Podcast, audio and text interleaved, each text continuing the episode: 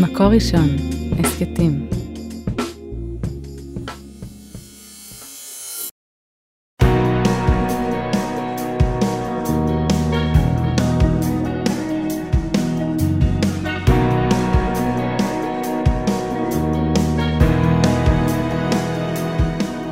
שלום הרבנית שירה מרילי מירביס. שלום הרבנית חמוטל שובל.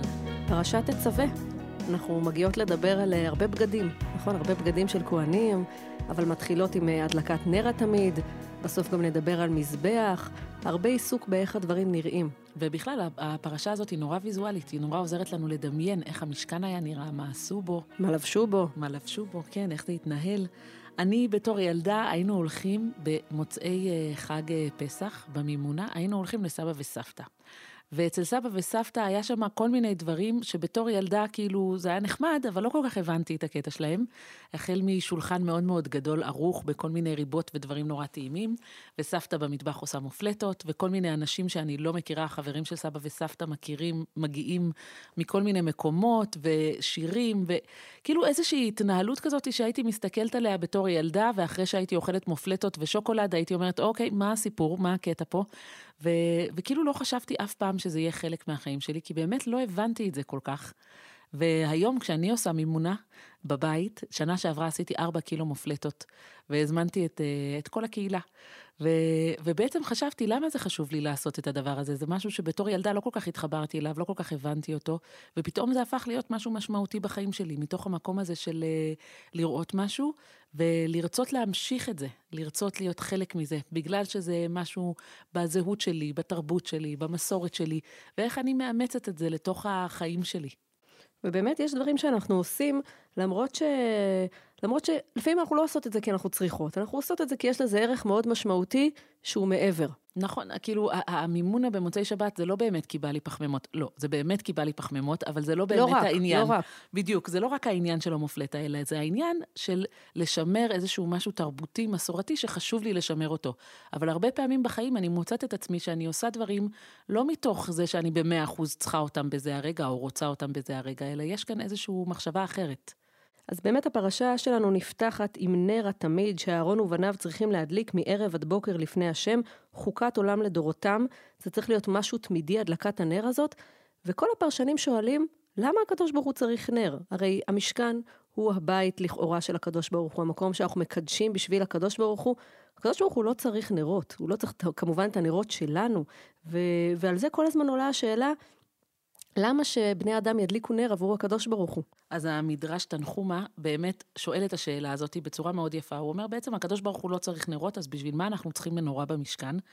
והמדרש תנחומה עונה על זה כל כך יפה, ויקחו אליך, אמר לו הקדוש ברוך הוא למשה, לא שאני צריך לנר, אלא ויקחו אליך, בשבילך, שאתה רואה להיכן אתה נכנס ויוצא. אומר בעצם הקדוש ברוך הוא למשה, זה נכון שהמשכן זה בשבילי, וזו הנקודה שאנחנו נפגשים בה, ואיזה יופי, אבל באמת הנרות האלו זה בשבילך, כדי שאתה תראה לאיפה אתה בא ולאיפה אתה הולך, ושיהיה לך מקום מואר. ויש כאן, אה, אני חושבת שזה מקסים המדרש הזה, כי הוא מדבר על שיתוף. שזה מקום שהוא בעצם של הקדוש ברוך הוא, אבל גם של, של האנשים שנכנסים לתוכו.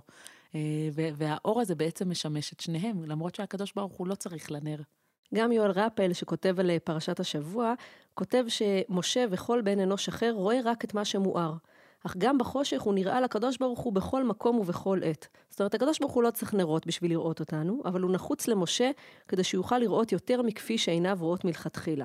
אור קטן, אור הנר, מאיר את ההבדל הגדול שבין הקדוש ברוך הוא למשה. בין המאמין למקור האמונה.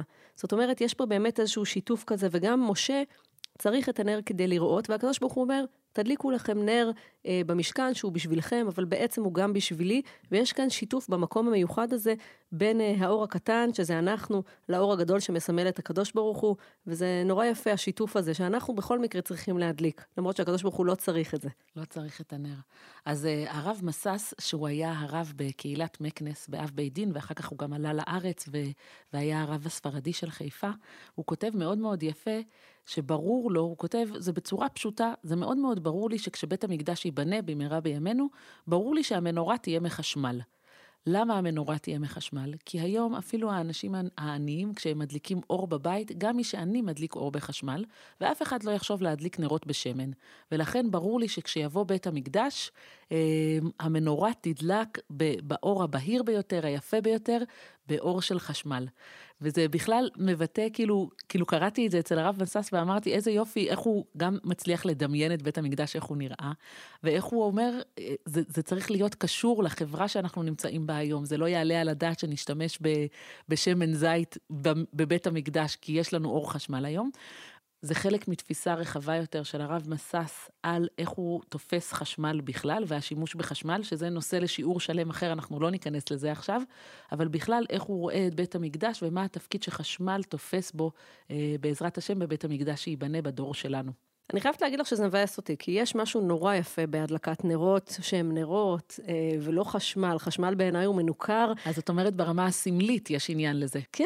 אבל וזה לא מאיר.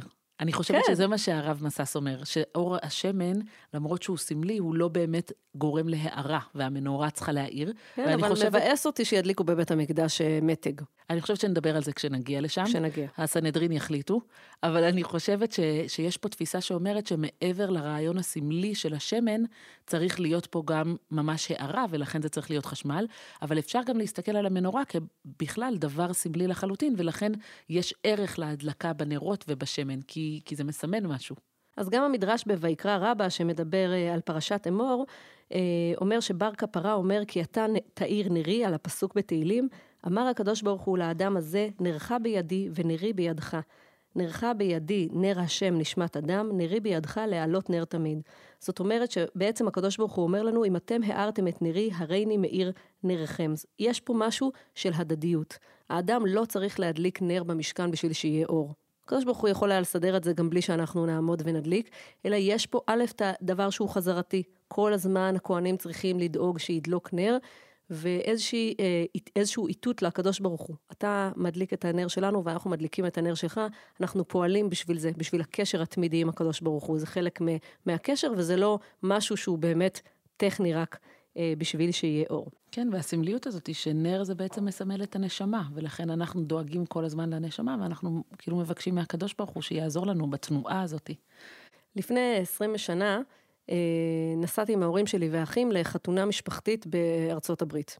אני לא הכרתי את החתן והכלה, הם היו בני דודים מאוד מרוחקים, כבר לקחנו את ההזדמנות לטיול, אבל אמרנו, טוב, אם כבר יש חתונה במשפחה המורחבת, ונסענו, ומדובר בבני דודים חרדים, ואני זוכרת בארץ שהתלבטתי עם אמא שלי מה נלבש. לחתונה. לחתונה, כי לא יודעים. ו, והגענו לחתונה, אני זוכרת את ההלם. שאנחנו נכנסות לאולם, שהוא כמובן... ולא היה לכם גאון, אני ש... מבינה שלא... שהוא היה נפרד, וכולן לבשו שחור. כולן, שחור? כל האולם. עכשיו, אני זוכרת שהסתכלתי, פתחתי את העיניים, הסתכלתי על אימא שלי, הסתכלה עליי חזרה, חוץ מהשושבינות שלבשו תכלת, כולם לבשו שחור. עכשיו, הרגשתי כמו מישהו שנכנס לאירוע, ולא לא, לא שלחו לו את ההזמנה הנכונה. זה היה כל כך מביך, התחושה הזאת ואתם שאנחנו... ואתם לא לבשתם שחור. לא לבשנו שחור, ולא ידענו שיש... זאת אומרת, כולם היו עם פאות עד, ה, אה, עד הכתפיים ושחור. ואני זוכרת את התחושה הזאת שעכשיו, קודם כל ידעו שהישראלים מגיעים, אבל לא רק שידעו, ראו שהישראלים פה. תחושת הזרות הזאת של כמה כוח יש לבגדים. כדי uh, להראות מי בפנים, מי בחוץ, מה כולם יודעים שצריך, זאת אומרת, זה חלק מ, uh, מתחושת שייכות ותחושת חוסר שייכות, אבל יש כוח גדול לבגדים, נכון? כן, זה קוד תרבותי לא כתוב. כאילו, הם בטח אפילו לא העלו בעצמם לחשוב שצריך להגיד לכם את, ה... בדיוק, את העניין. מזל שלא לבשתי אדום או ורוד, אני זוכרת שלבשתי משהו uh, פחות uh, נורא, אבל ההלם הזה, שאתה נכנס לאולם, כולם מזהים אותך. כולם קיבלו את ההודעה, חוץ ממני, אבל זה, זה היה נורא מעניין, ו, ויש לנו עכשיו פרשה עם פירוט מאוד מאוד רחב של בגדי הכהן, ממש לפרטי פרטים, ממה הם עשויים, ואיך הם נראים, ומה האורך, ומשהו מאוד מאוד מדויק, והשאלה היא למה? זאת אומרת, אפשר להגיד שהכהנים יהיו לבושים בגדים מכובדים, כמו שאני מניחה שכהנים צריכים, אבל לא לרדת לכל הרזולוציות, ו- ואין, אין דבר כזה. זאת אומרת, יש פה ממש ממש רזולוציות מאוד מאוד אה, מדויקות. מדויקות על הכל, מה הם לובשים, אה, איך זה ייראה, אה, אפילו ברמת הפעמונים ורימונים על המעיל, הכל מאוד מדויק. אבל לפני שאנחנו נכנסים לפירוט, יש איזשהו פסוק אה, התחלה, שמבטא את ההתחלה של זה, ועשית בגדי קודש לאהרון אחיך, לכבוד ולתפארת. כאילו זה קודם כל מציב את הסיבה. למה אתה צריך להלביש ככה את אהרון הכהן ואחריו את כל הכהנים שיבואו לכבוד ולתפארת. ושואל על זה העמק דבר, מה, מה זאת אומרת לכבוד ולתפארת? למה... מה, מה פתאום? למה זה המטרה שלנו? והוא מסביר שאהרון מקדש את עצמו ומתנהג בחסידות ובפרישות, הוא נבדל מכלל ישראל. ואי אפשר באופן שיהיה נכבד בעיני הבריות, שידעו ויבינו כי הוא במעלה עליונה, ולא יחשבו זאת לרמות. וכאילו הוא אומר בעצם, בזה שהתפקיד של הכהן הוא נבדל בעם ישראל, זה צריך לבוא לידי ביטוי גם בזה שרואים את הכהנים וישר רואים שהם נבדלים. הבגדים שלהם זה כמו, זה קצת מזכיר לי תלבושת אחידה. כן. זאת אומרת, יש פה משהו שישר אתה רואה את הבן אדם וזה ישר אומר לך מה התפקיד שלו, הבגד שלו מעיד על התפקיד שלו ומעיד גם על ה... זאת אומרת, על איך הוא נושא את התפקיד. אני חושבת שהעמק דבר אומר, שבגלל שאהרון הכהן לוקח את התפקיד בכזו רצינות, ובכלל כהנים מקדישים את החיים שלהם לאיזושהי מסירות בעבודת השם, גם הבגדים שלהם צריכים להיות לכבוד ולתפארת, שהם יכבדו את המעמד ושהם יכבדו את התפקיד שהם עושים. אז במדרש אה, מובא סיפור אה, מאוד נחמד, מעשה בחסיד אחד שהיה עולה מן השוק, היה נוטל בגדיו ומקפלן. אמרו לו, כמה תלמידים יש לך, ועבדים ובני בית לקפלן? זאת אומרת, מה אתה מתעסק עם הגיהוץ, עם החיבוס, עם הקיפול של הבגדים? מה, אין לך מישהו שיעשה את זה בשבילך? אמר להם, הבגדים מכבדים אותי בשוק, אף אני מכבד אותם בבית, כי מכבדיי אכבד. אומר אותו חסיד, יש חשיבות גם לחיצוניות, ולכן אני מטפל בבגדים שלי, ואף אחד אחר לא עושה את זה. אני יודעת שהרבה פעמים, אה, איכשהו אני שומעת את זה מהרבה בנות נוער, מה זאת אומרת, מה זה משנה מה אני לובשת ואיך אני נראית, מה שחשוב זה הפנימיות. נורא אוהבים להגיד, הבגדים זה שטויות, ולמה שופטים אותי לפי החיצוניות, נכון? זה משפטים שאנחנו שומעות הרבה, ואני חושבת שבסוף זה כרטיס הביקור שלנו. איך שאנחנו נראות, זה הדבר הראשון שאנשים רואים עלינו, לפעמים זה הדבר היחיד שרואים עלינו, אם לא מתפתחת שיחה.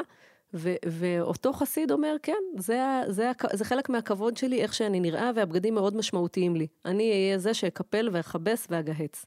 אז אור החיים הקדוש שואל אם הבגדים הם כאלו חשובים, והם כל כך מייצגים את מי שעובד בקודש, אז למה אנחנו לא מקפידים על הבגדים של משה?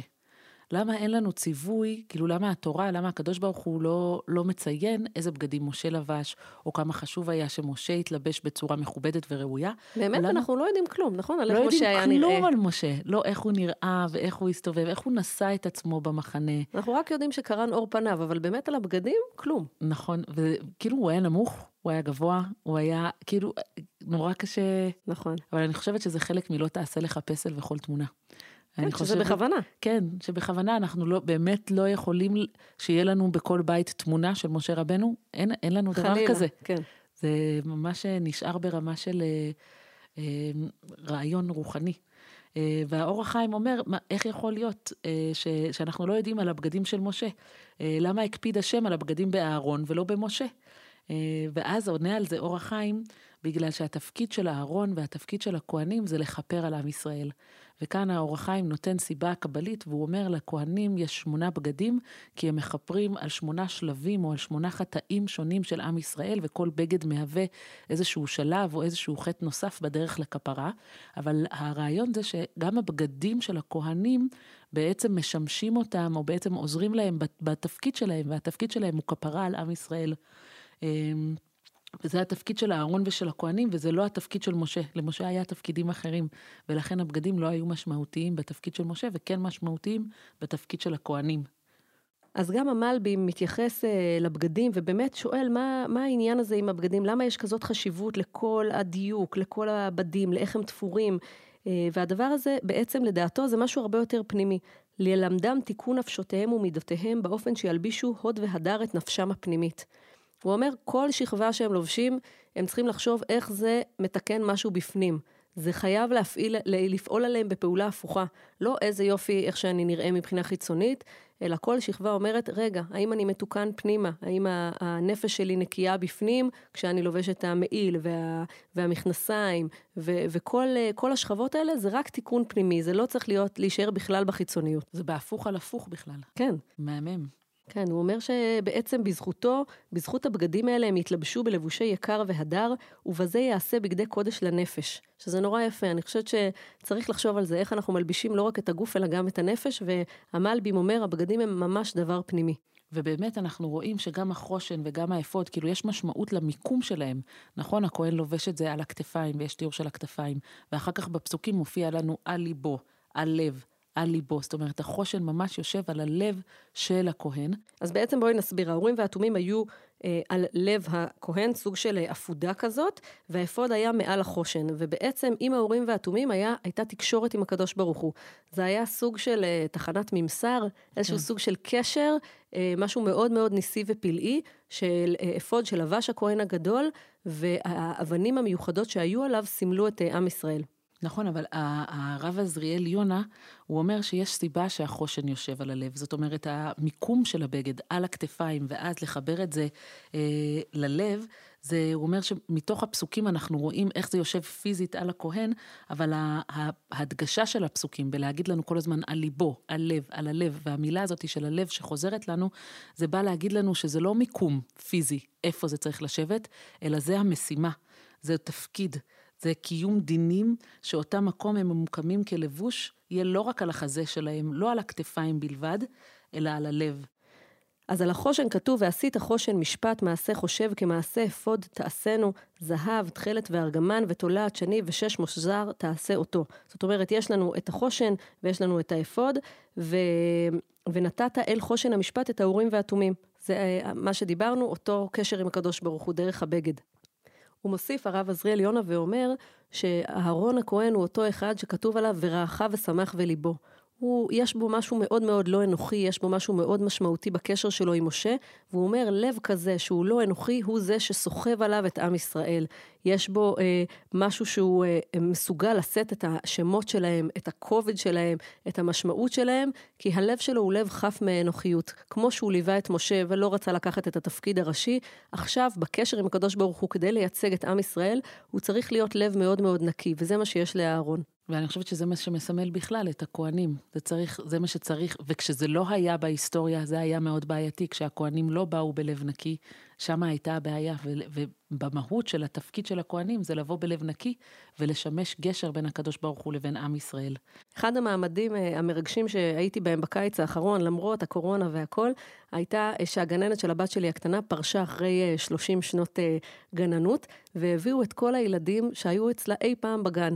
וואו. והם עמדו בשתי שורות, והיא יצאה מהגן, וכל הילדים, תחשבי, את רואה ילדים מגיל שלוש, שהיו אצלה בגן באותה שנה, ועד גיל 18, כל הילדים של נווה דניאל, שהכירו אותה לאורך השנים, ומחאו לה כפיים. והיא יצאה וואו, מהגן, בפעם האחרונה, וראית שהיא סוחבת את הילדים האלה על, איתה בלב שלה. זאת אומרת, היא זכרה את כל השמות, והיא נורא התרגשה כמובן ובכתה, והם עמדו וליוו אותה בפעם האחרונה שהיא עזבה את הגן, וראיתי מה המשמעות של אשת חינוך שהולכת עם הילדים על הלב. זאת אומרת, היא זכרה את כולם, וכולם אה, אה, זכרו ממנה לחיבוק כל יום, והיא ידעה להכיל את כולם, ו...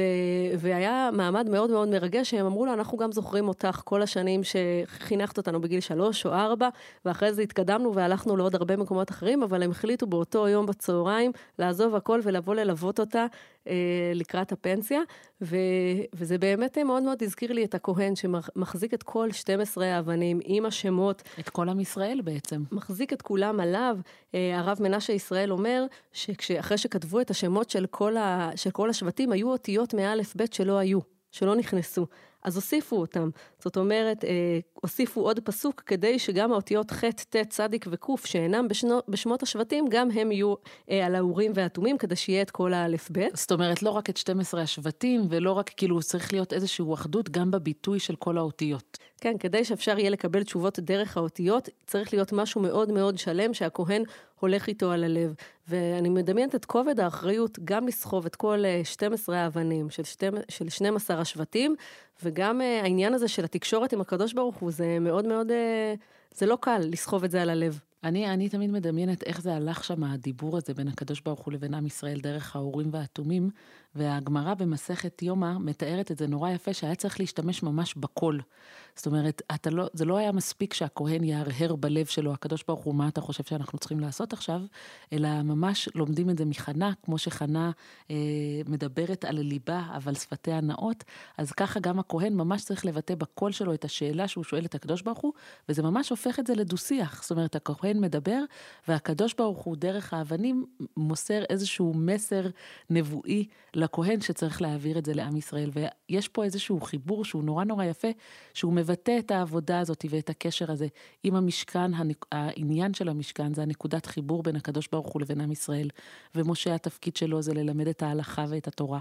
ואהרון התפקיד שלו זה להיות הכהן שמשמש בקודש ובעצם מתפעל כל התפעול הלוגיסטי של המנורה ושל הכלים ושל כל ה... בית המקדש ואחר כך אה, בקורבנות, זה בעצם התפקיד של אהרון ושל הכוהנים. אז בעצם כל הדברים האלו הם, הם סמליים, כל הדברים האלו הם בעצם כלי כדי לשרת את הקשר, את הקשר בין עם ישראל לבין הקדוש ברוך הוא. ולכן גם הפרטים האלו של בגדים, שאנחנו אומרים כאילו פרשה שלמה, ומה אנחנו קוראים פה עוד בגד, וכן זהב, וכן לבן, ולמה זה רלוונטי? בגלל שאי אפשר שהכל יישאר ברמת הסמל. אי אפשר שהכל יישאר ברמת הרעיון, המחשבה, התיאוריה. צריך, בסופו של דבר, אנחנו אנשים אנושיים. ואנחנו אנשים אנושיים שאנחנו רואים, ואנחנו שומעים, ויש לנו חושים, ובדרך החושים האלו אנחנו מקבלים איזושהי חוויה. ולכן חשוב שגם כשאנחנו מגיעים למשכן, וגם כשאנחנו מגיעים לבית המקדש, החוויה הזאת, הפגישה עם הקדוש ברוך הוא, שהיא חוויה רוחנית לחלוטין, תקבל איזשהו מימוש פיזי. והמימוש הפיזי הזה בא לידי ביטוי בבגדים שהם מזהב, שהם מעוררי כבוד ותפארת, שהם אה, אנשים שהלב שלהם במקום הנכון, ושהם משרתים את עם ישראל. אז אני חושבת שבאמת אה, צריך לשים אה, תשומת לב למה שאנחנו לובשים, למה שאנחנו מקרינים החוצה, לאור שאנחנו מאירים, חשיבות לדברים שאנחנו רואים אותם, ולא, ולא לנפנף אותם, והלוואי שתהיה הלימה בין הבגדים של הנפש לבגדים של החוץ. וואו, זו חתיכת משימה, בהצלחה. אמן. על ההקלטה והסאונד אוהד רובינשטיין, על ההפקה והעריכה יהודית טל, יאקי אפשטיין ועדי שלם רבינוביץ'. תודה רבה למאזינים. את הפרק הזה, כמו את שאר פרקי הסדרה והסכתים רבים נוספים, תוכלו למצוא באתר מקור ראשון, בשורת ההסכתים של מקור ראשון, בספוטיפיי, באפל מיוזיק וגם בגוגל. שבת שלום. שבת שלום.